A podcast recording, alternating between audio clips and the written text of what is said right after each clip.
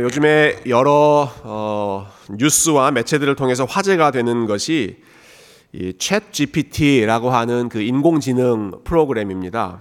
예, 우리 컴퓨터 기술이 정말 무한대로 발전하고 있는 것을 보고 있는데요.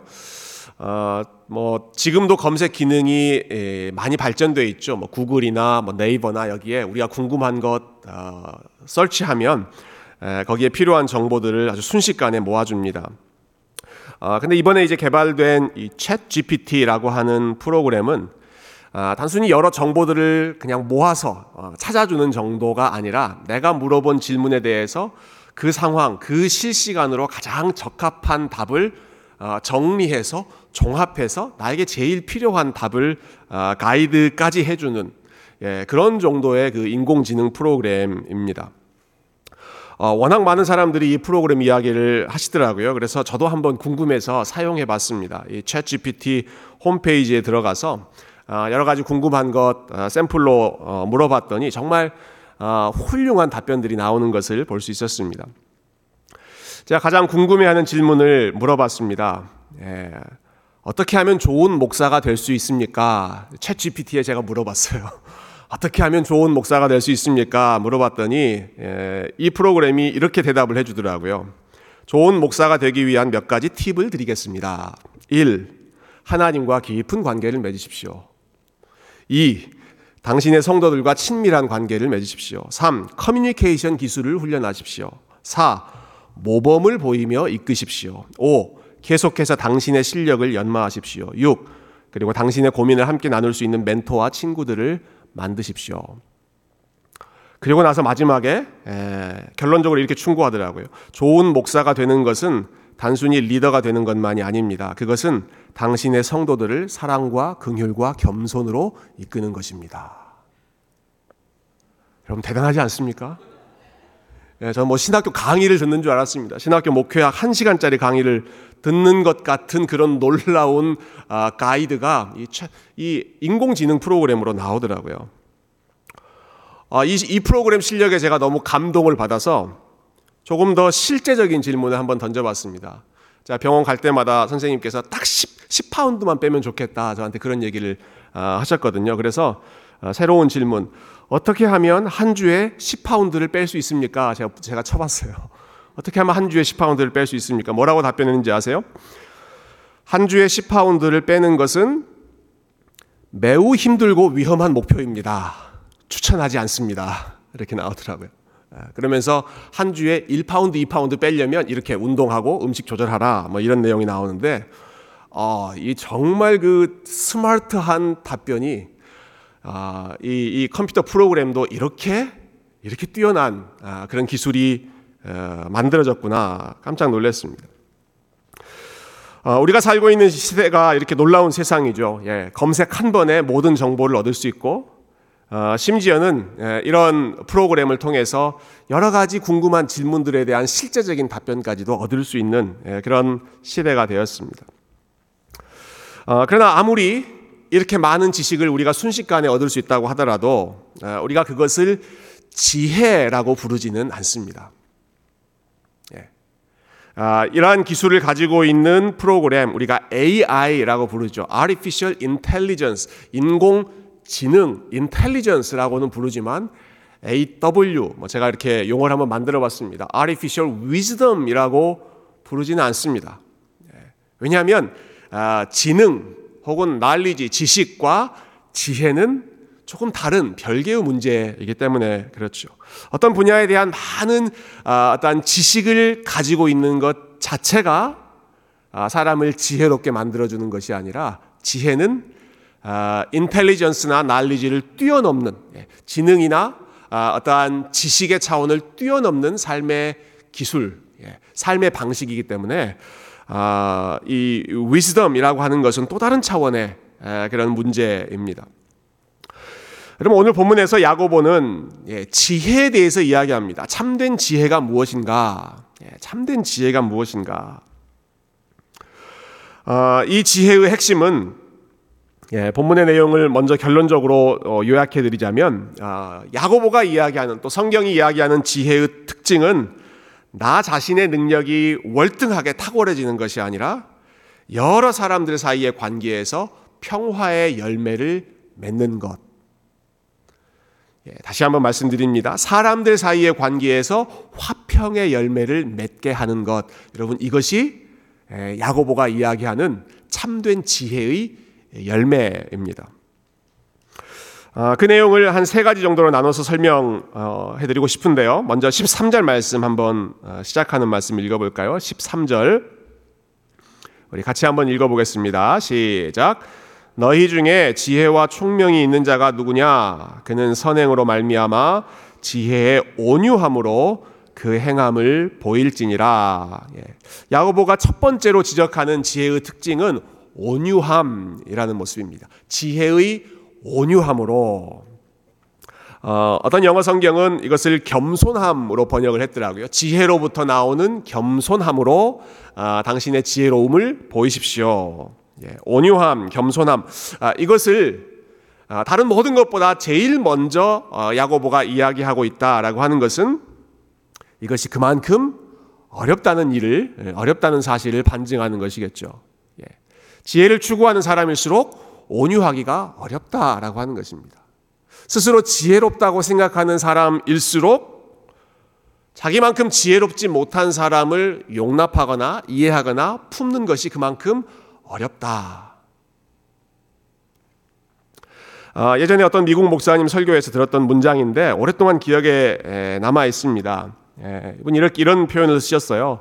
탁월함의 반대편, 엑셀런스의 반대편 이면에는 intolerance, 관용하지 않는 마음이 있다.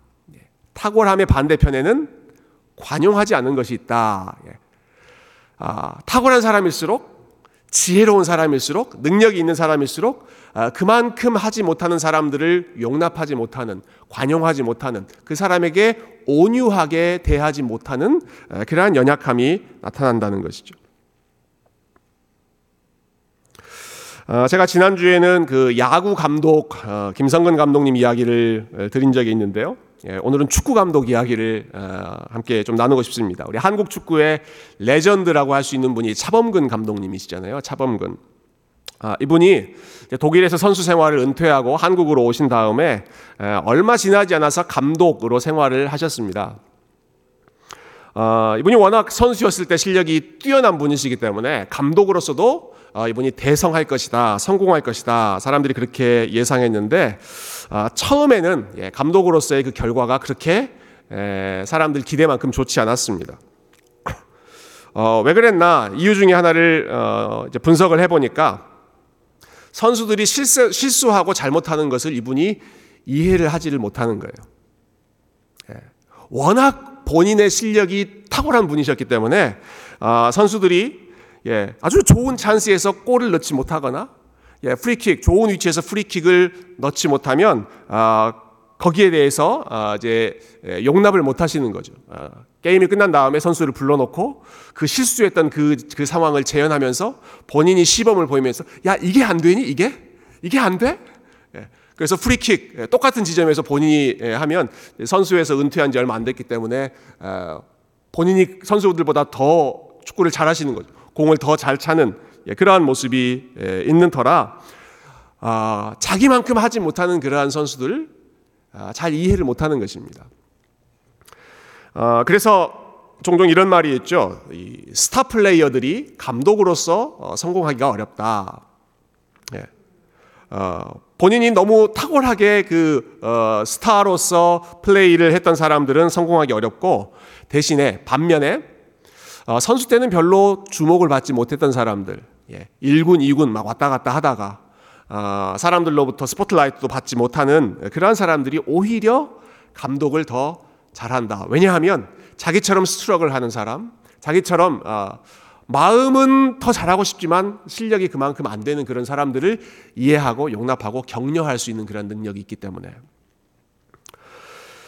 여러분, 예수님 당시의 바리새인들을 생각해 보십시다. 그들 역시 마찬가지입니다. 이 사람들은 다른 유대인들보다 월등하게 탁월한 삶을 살았습니다.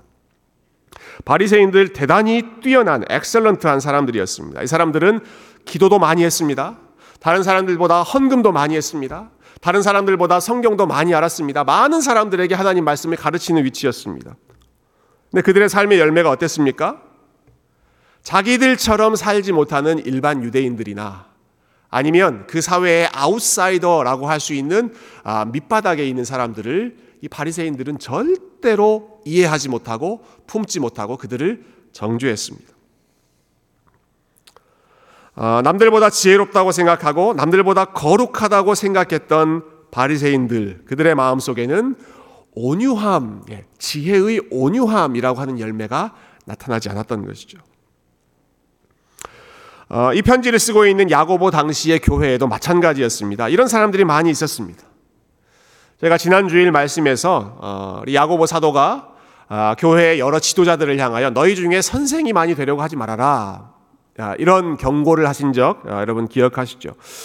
자, 누군가의 선생이 된다, 공동체 안에서 또는 교회에서 어떠한 단체에서 선생이 된다라고 하는 것은 그만큼 아는 게 많고 그만큼 지혜가 많고 그만큼 실력이 있다라고 하는 것, 그런 사람들이 선생이 되지 않겠습니까? 그런데 지혜롭다고 하는 사람들, 더 많이 알고 있다고 하는 사람들의 입에서 나오는 열매들이 사람들에 대해서 함부로 정죄하고 비난하고 아주 독설을 퍼붓는 그러한 악한 입술의 열매가 나오는 것을 경계해서 함부로 선생이 되지 말라라고 지난주에 경고했고, 그들의 삶에 그들의 입술에 이 온유함이라고 하는 열매가 없었기 때문에 오늘 본문에서는 이 지혜라고 하는 주제를 다루면서 첫 번째로 이야기하는 게 너희 중에 지혜로운 자가 누구냐, 너희 중에 총명한 자가 누구냐, 그 사람은 지혜의 온유함을 열매로 보여야 할 것이다. 지혜로운 사람은 온유함이 열매로 맺혀야 그것이 하나님께서 기뻐하시는 참된 지혜인 줄로 믿습니다. 저와 여러분이 우리 하나님께서 주시는 지혜, 하나님께서 주시는 탁월함, 다른 사람들보다 더 열심히 살고 하나님을 위해 헌신하되 그러나 그만큼 따라오지 못하는 사람들을 품을 수 있는 온유한 마음, 겸손한 마음을 함께 갖출 수 있기를 주님의 이름으로 축원드립니다. 자, 이어서 야고보가 계속해서 설명합니다. 참된 지혜와 반대되는, 대조되는 거짓된 지혜에 대해서 몇 가지를 이야기하는데요. 자, 14절부터 16절이 이제 잘못된 지혜, 세상에서는 지혜라고 생각하지만 하나님 보시기에 지혜가 아닌 것들의 이야기입니다. 14절부터 16절 같이 한번 읽어보겠습니다. 시작. 그러나 너희 마음속에 독한 시기와 다툼이 있으면 자랑하지 말라. 진리를 거슬러 거짓말하지 말라. 이러한 지혜는 위로부터 내려온 것이 아니요 땅 위의 것이요 정욕의 것이요 귀신의 것이니 시기와 다툼이 있는 곳에는 혼란과 모든 악한 일이 있음이라. 아멘. 자, 위로부터 내려온 지혜가 아니라 땅에 속한 지혜, 즉 세상의 지혜, 세속적인 지혜, 인간적인 지혜, 심지어 야고보는 이것을 귀신과 같은 지혜 이렇게까지 표현하죠. 귀신의 것에 속한 그러한 지혜는 어떤 모습인가? 두 번이나 반복해서 똑같은 표현을 사용해서 야고보가 지적하는 게 있습니다. 거기에는 독한 시기와 다툼이 있다. 시기, 다른 사람의 것을 질투하는 것, 다른 사람의 자리, 다른 사람이 가지고 있는 것을 시기하는 것, 경쟁하는 것, 그래서 서로 다투는 그러한 아주 치열한 모습이 세상의 지혜, 이 땅에 속한 지혜의 특징이다라고 하는 것이죠. 독한 시기라고 하는 표현을 쓰고 있는데요. 사람의 마음에 이 시기심이라고 하는 것이 얼마나 독하게 뿌리 내리고 있는지를 잘 보여주는 재미있는 이야기가 있습니다. 그 유대인들 사이에서 전해져 내려오는 그 민담이라고 하는데요. 어떤 두 친구가 함께 길을 걸어가고 있었습니다. 그러다가 왕을 만났습니다. 왕이 이 두 친구에게 물어봤습니다. 만약 너희 중에 한 명이 원하는 게 있으면 내가 무엇이든지 이루어주겠다. 그런데 한 가지 단서를 더 덧붙입니다. 그런데 그 사람이 요구한 것의 2배를 옆에 있는 친구에게 내가 똑같이 해주겠다. 지금 두 친구가 걸어가고 있는데 이 중에 한 명은 욕심이 아주 많은 친구였고 그 중에 또 다른 한 명은 시기심이 많은 친구였다고 합니다. 그래서 이 두 친구가 고민하기 시작했습니다. 이 왕에게 뭘 요구해야 될까? 먼저 구한 사람이 얻을 수 있기 때문에 먼저 구해야 되는데 뭘 내가 요구를 해야 될까? 예를 들어서 $1,000,000, 100만 불을 요구한다고 하면 왕에게 내가 먼저 100만 불을 요구한다고 하면 내가 100만 불 받으니까 좋죠. 그런데 내 옆에 친구는 얼마를 받게 되는 겁니까? 200만 불을 받게 되는 겁니다. 자, 내가 100만 불 받는 건 좋은데 내 옆에 친구는 더 2배를 받게 된다. 그래서 이거 어떻게 해야 되나 이렇게 고민하고 머리를 굴리다가 시기심이 많은 친구가 먼저 입을 열고 자기가 원하는 것을 말했다고 합니다. 임금님, 뭐라고 이야기했을까요? 저의 왼쪽 눈을 빼주십시오. 저의 왼쪽 눈을 빼주십시오. 이렇게 이야기했대요. 정말 있는 이야기는 아닐 거라고 생각합니다. 유대인들이 우리가 마음속에 있는 시기심이 얼마나 독하게 뿌리내리고 있는지를 강조하기 위해서 아마 만들어낸 이야기일 거라고 생각하지만 근데 시기심이라고 하는 게 이런 마음이 있다는 거죠. 내가 잘못되더라도 2배, 다른 사람이 2배 더 잘못되는 게 낫다. 내가 100만 불을 얻고 다른 사람이 200만 불을 얻는 것보다 내가 한 눈을 잃고 다른 사람, 내 옆에 있는 친구가 두 눈을 다 잃는 것이 오히려 나에게 속 편하다. 이런 마음, 여러분 이렇게 독한 마음이 시기심입니다. 모든 사람의 마음에 이런 시기심이 있죠. 우리 한국 속담, 너무나 잘 아는 속담, 사촌이 땅을 사면 배가 아프다. 인간의 그 시기심을 단적으로 보여주는 표현이지 않겠습니까? 모든 사람의 마음속에 시기와 질투심이 있지만 여러분 특별히 무언가에 대해서 열심이 있는 사람일수록 뭔가를 정말 잘하고 싶은 사람, 더 지혜를 추구하는 그러한 사람들일수록 이 시기심의 유혹을 받기가 더 쉽습니다. 선생이 되고자 하는 야망이 크고 지혜를 추구하는 사람들 앞에서 지혜롭다는 그러한 평판을 받고 싶은 그러한 마음이 클수록 다른 사람이 가지고 있는 지혜, 다른 사람이 가지고 있는 영향력, 다른 사람이 가지고 있는 그 지위를 견뎌하지 못하는 시기하고 질투하고 어떻게든 깎아내리려고 하는 그런 마음이 더 크기 때문에 야고보는 이 지혜라고 하는 주제를 이야기하면서 땅에 속한 지혜는 독한 시기와 다툼으로 가득 차 있는 것입니다. 경고하고 있는 것입니다. 여러분 그러나 참된 지혜는 이와 같이 독한 시기와 다툼의 열매를 맺는 지혜가 아닙니다. 참된 지혜는 나는 높이고 상대방은 무너뜨리는, 상대방은 깎아내리는 그것이 참된 지혜가 아니라 참된 지혜는 나를 낮추면서 다른 사람을 세워주는 것이 진정한 지혜이죠. 그래서 오늘 본문 마지막 17절과 18절에 보시면 이제 정말 참된 지혜, 위로부터 난 지혜가 무엇인지를 제시하고 있는데요. 우리 17절과 18절 말씀 우리 함께 읽어보겠습니다. 시작. 오직 위로부터 난 지혜는 첫째 성결하고 다음에 화평하고 관용하고 양순하며 긍휼과 선한 열매가 가득하고 편견과 거짓이 없나니 화평하게 하는 자들은 화평으로 심어 의의 열매를 거두느니라. 화평하게 하는 자들은 화평으로 심어 의의 열매를 거두느니라. 여러분 여기에 여러 가지 특징들이 나오는데요. 이 지혜의 특징들을 한번 종합해서 생각해 보시면 좋겠습니다. 여기 있는 것들은 하나같이 다 누군가의 관계를 회복하게 해주는 것입니다. 누군가의 관계를 화목하게, 원만하게, 사이좋게 해주는, 가깝게 만들어주는 것이 여기 나오는 하나하나 지혜의 특징입니다. 시작할 때 말씀드렸지만 야고보가 가르치는 지혜, 성경이 가르치고 있는 지혜는 나 한 사람이 똑똑해지고 나 한 사람이 아주 탁월해지는 것이 아니라 내가 다른 사람들과 관계를 맺을 때 어떠한 열매를 맺는가. 화평하고 싸우지 않고 화목한 그러한 열매가 나타나는 것이죠. 또 관용하고 우리가 처음에 봤던 온유함과 비슷한 것이죠. 나와 다른 사람들을 용납하는 것, 그리고 나보다 못한 사람들을 이해하고 품을 수 있는 것, 이게 관용이죠. 양순하고, 이 양순하다라고 하는 말은 단순히 성격이 순하고 성격이 그냥 차분하고 하는 그러한 정도가 아닙니다. 영어 번역에 훨씬 원어에 좀 가까운 것 같아요. 영어는 open to reason 이렇게 번역했습니다. 양순하다라는 것은 무엇이냐? open to reason, 합리적인 것에 대해서 내가 열려있다. 내가 가진 생각을 더 올바른 생각으로 바꿀 수 있는, 열려있는 그러한 마음이 양순함입니다. 긍휼, 상대방을 불쌍히 여기는 마음이죠. 편견과 거짓이 없는 것.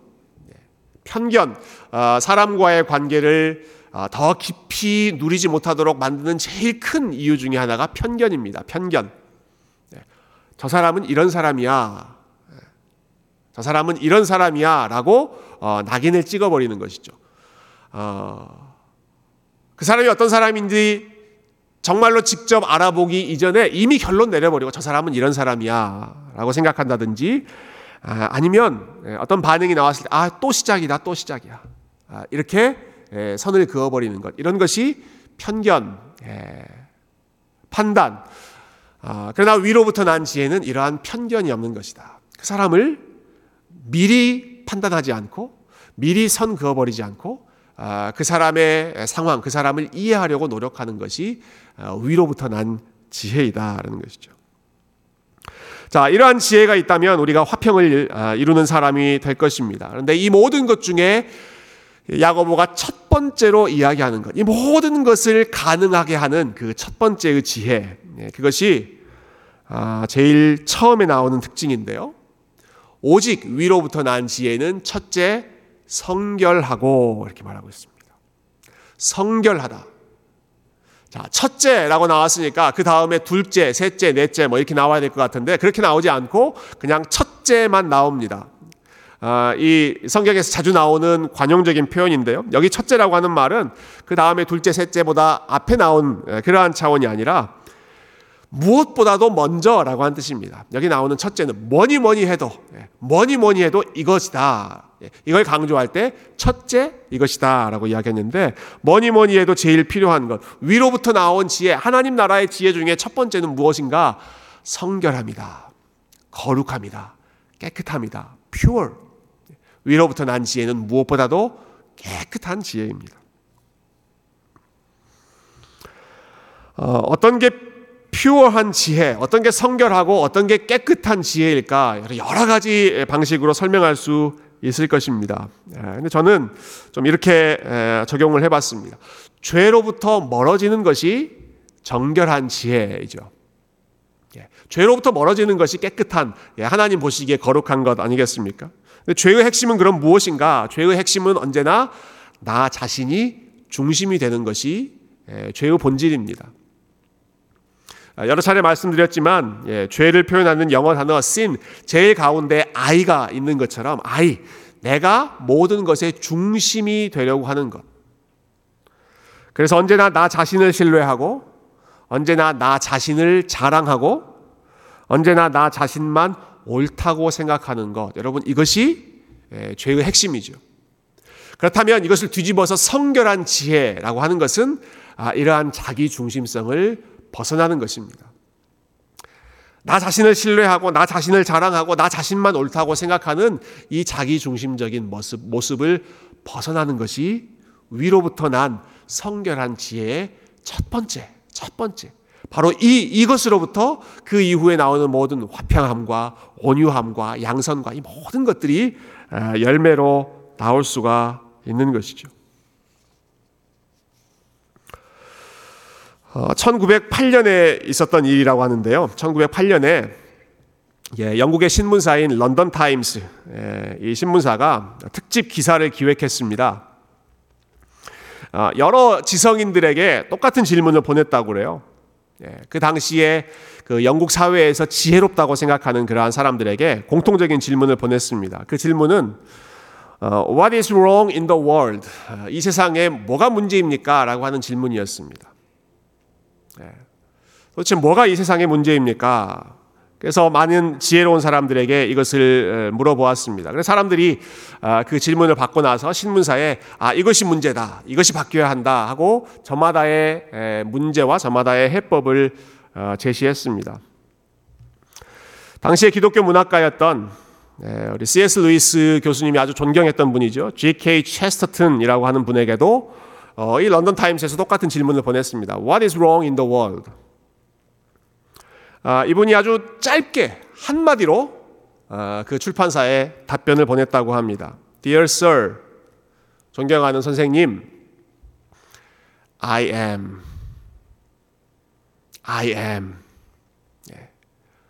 What's wrong in the world? 세상에 도대체 뭐가 문제냐고요? I am. 내가 문제입니다. 너무너무 지혜로운 답변이지 않습니까? 이 세상에 도대체 뭐가 문제입니까? 내가 문제입니다.